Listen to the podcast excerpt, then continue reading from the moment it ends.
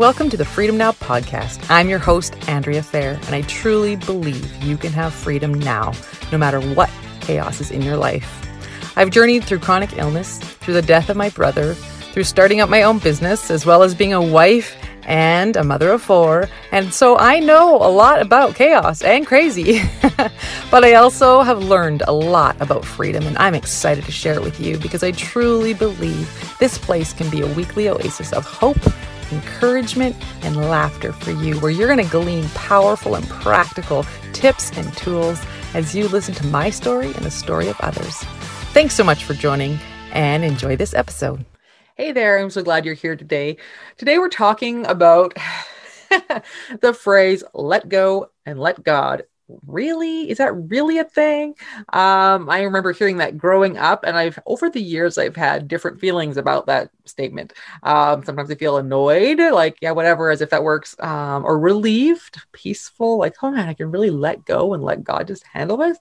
Um often skeptical right? If i'm really really honest i'm like the way i'm living my life would indicate that often i'm skeptical or um just don't believe what god has said and that's embarrassing, right? Because here I am, uh, a woman who's been a follower of Christ for years, like since I was like four. And um, I have been actively seeking him and digging into his word. And the evidence is all throughout scripture that he cares, that he knows, that he loves. And yet there's still that um when i'm walking and ta- talking are two different things. And so my lifelong desire and dream is that i know that god is at work within me. He says in philippians he'll complete what he started. So hallelujah. And just to continue to just get more aware of um, those parts in my life where I am living one way, even though I know what the Bible says, and then to actually be able to just sit in that gap and say, "Okay, God, so this is what you say. This is what I'm doing. What? Why is there this disconnect? And what am I not believing about you that I need to believe about you so that I can experience freedom in this area?" And you know me, I'm all about freedom. I'm all about experiencing all He has for us, and it's so true because why would we not? If he has sent his only son to die for us, if he loves us so much that he would be willing to do that, if he looks at us and says, You know what? I just see you as forgiven. I see you as clothed in righteousness because of my son's work on the cross.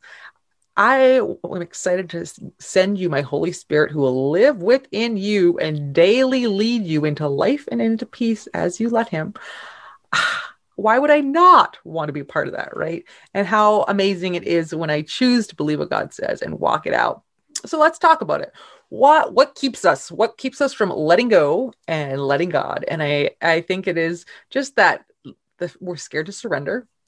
I think sometimes it's about pace. I'm living so pa- fast that I don't pause and just say, "Okay, God, in this moment, does this matter? And in this moment, do you want me to do this? And in this moment, what is this next step I need to take? And we don't, we live life with God kind of on the edge versus like life.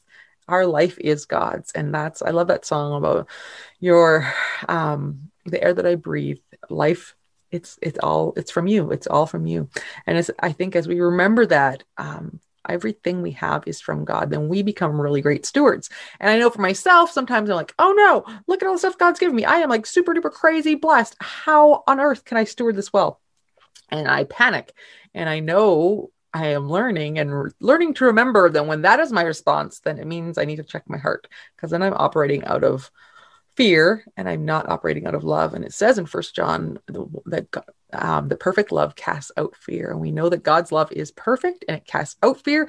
And in First Timothy, it talks about God has not given us a spirit of fear, but a power and love and a sound mind. So when fear is the loudest, I always have to stop and say, Whoa, okay, God, what is actually going on in my heart? And why am I not willing to surrender? Why am I not willing to trust you? Why am I feeling like this is mine to do? And here he redirects me to, you know what, you're starting to get your worth from doing again.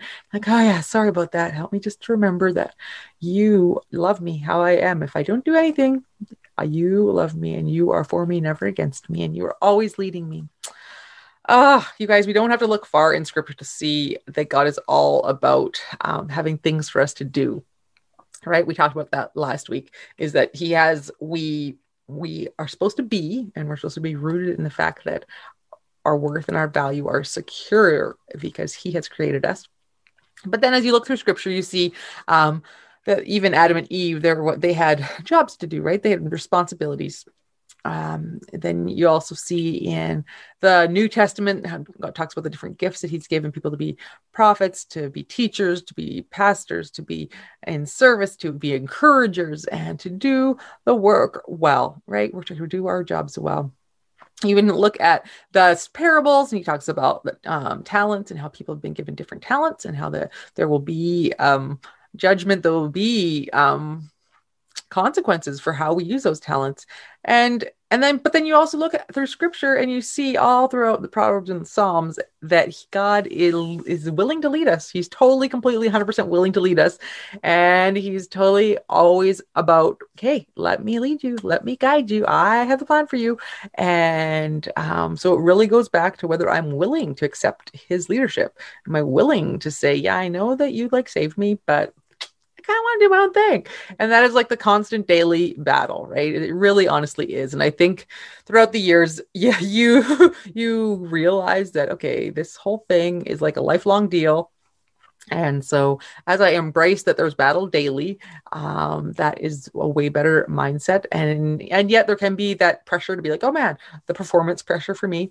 And so I need to go back to, yeah, I am in battle, but yeah, God goes before me and behind me, and He's equipped me and He has given me what I need. Like it says in Corinthians, I believe God's given us everything we need for life and godliness. And then in Romans, where it talks about the life lived by the Spirit is a life, the Spirit filled life, sorry, it gives us life and it gives us peace. So there's different little touchstones that we can see, right? We can see that, okay, if I'm living out of, I'm operating out of fear, then obviously I'm not walking in the Spirit right now if I'm operating out of um, if I'm operating out of guilt, then what is that about? And let's look into it. So I think we just need to be as we grow in our awareness of what we're feeling, and that's part of what I teach in our fly, my fly, freaking out to flying free book. It's like slow it down, ex- be aware of what you're feeling, of what is churning within you, and then we are more able to let go and let God because we're actually engaged with our emotions, with our responses, with our um, in our interactions with others. When you talk to someone and you get that feeling of like panic or stress or anger or whatever, dig into that after the conversation or if you have a chance during and say, okay, God, what is this about? And why why am I reacting this way? And let him continue to show you and teach you and train you and help you learn how to let go because we aren't here for ourselves, right? We know that. We're not here on earth just because. We're here because God has things for us to do. We're here because He wanted to make us. And so why would we not operate out, out of him? Why would we not allow him to fulfill his plan in us and through us? It says in John 15 that he has he has fruit to produce through us, fruit that remains. Like I don't want to just live this life, do my own thing, and then be like, oh, so that was all this Andrea stuff. That was not God stuff. Like that would totally suck. I want it to be fruit that remains. I want fruit that my life to have purpose because it's it's rooted in the truth of who God is and his plan for me and his direction and his calling in my life. Speaking of calling, um, another way that I have learned to um, let go and let God or begin the process anyway, um, is with as I've struggled with even my reality that I'm a planner and I'm good at it. And um, I'm like, hey, God, why did you make me that way if I'm supposed to just be constantly letting go? And um, Sarah Young in the devotional called Jesus Calling, she talks about um, holding your plans loosely. And that has been a really good phrase for me to be like, okay, so when I am like this is people use the word hellbent, but you know, just like super stubborn, determined that this is what's going to happen. When I am living life that way, there is a lot of pressure and like your anxiety levels high, right? Because anything and anyone could disrupt that plan at any time. And honestly, we're living in like this pandemic season where that is like life all the time, right? And you're like, okay, in five minutes, they're going to change rules and what's going to happen next and how will that affect me? And so it's a yucky, stressful way to live and but yet when i hold my plans loosely um, then there is that sense or i remind myself to loosen my grip then there is that sense of letting go. And there's that sense of surrender and then there's, there's that sense of peace. Because it's like okay god this is my plan for the day and i feel like it's a good one but like let me know what you think. And as the day goes lead me in the path you have for me, and I will rest and trust in you. It's easier said than done, but as we grow and practice and keep, like my friend uses the phrase, fumble forward, then that's encouraging, right? Victory isn't doing it all perfectly all the time. That is never victory. Victory is, um, and it's not going to happen the side of heaven.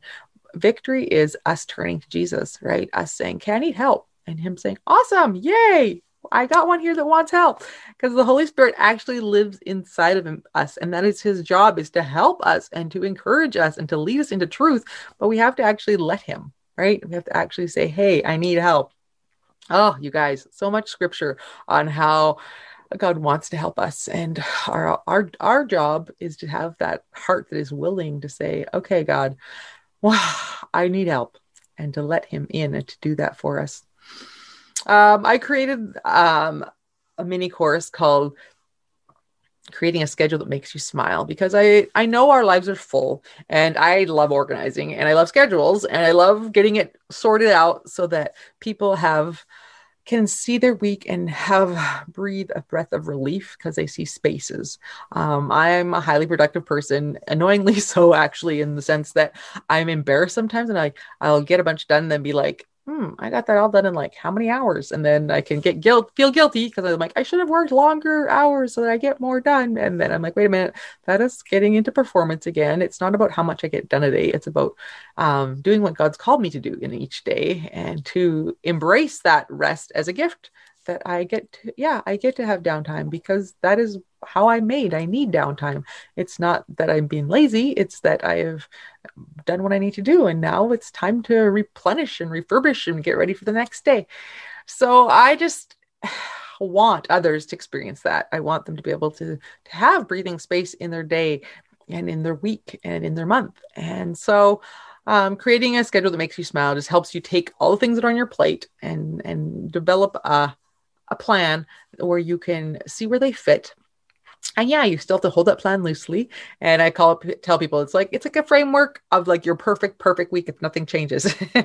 and then there's a reality of life changes and whatever. But it's been really helpful, and I use it. I continue to use it in my own life. Um, just the other day in my time with Jesus, I was like, okay, God, when do I do my own personal appointments and stuff? And and we figured out what days that happens on, and it was so nice because I had a billion, not quite a billion, but you know, a lot of calls to make yesterday for appointments, and to be able to just know instantly what day of the week works for me and what time of that day, um, that just made it so much faster, and it took away any anxiety of like they're going to ask me what day, and I don't know, and maybe it fits, maybe it doesn't fit. But I was able to navigate that smoothly because I knew and so I just encourage you to check that out on my website. And I just encourage you to dig into the parts of your heart that say, nope, not letting go of that. That's too important. And say, okay, really? What am I saying about God when I say that statement that this is too important? God can't help me? Like that means we probably need to focus on who God is a bit more and, and actually ask him to open our eyes to see him for who he is and all that he orchestrates. Down here, there's a lot of mess, right? And our eyes can get so focused on the mess that we just think, okay, well, God's got, God does not have it together. But as we actually spend time with God and actually spend time in his word and actually spend time inviting him into the life that he has given us, then we say, oh man, God's got it. Oh man, you should, you guys, it was insane on the weekend how I was having a day and I got up and I was like, okay, I'm gonna like read through Colossians, yeah, right. And then I was doing other things and it didn't happen. And then I went back and snuggled with my man, and he happened to be listening to um, Colossians on um, an audio version of it or whatever. And it was just like a God thing. It was so special. And then we went to um, church, and the pastor or the MC um, folk had us focus on Romans 15, 13 about how God is a source of hope and in as we have joy and peace as we trust in him.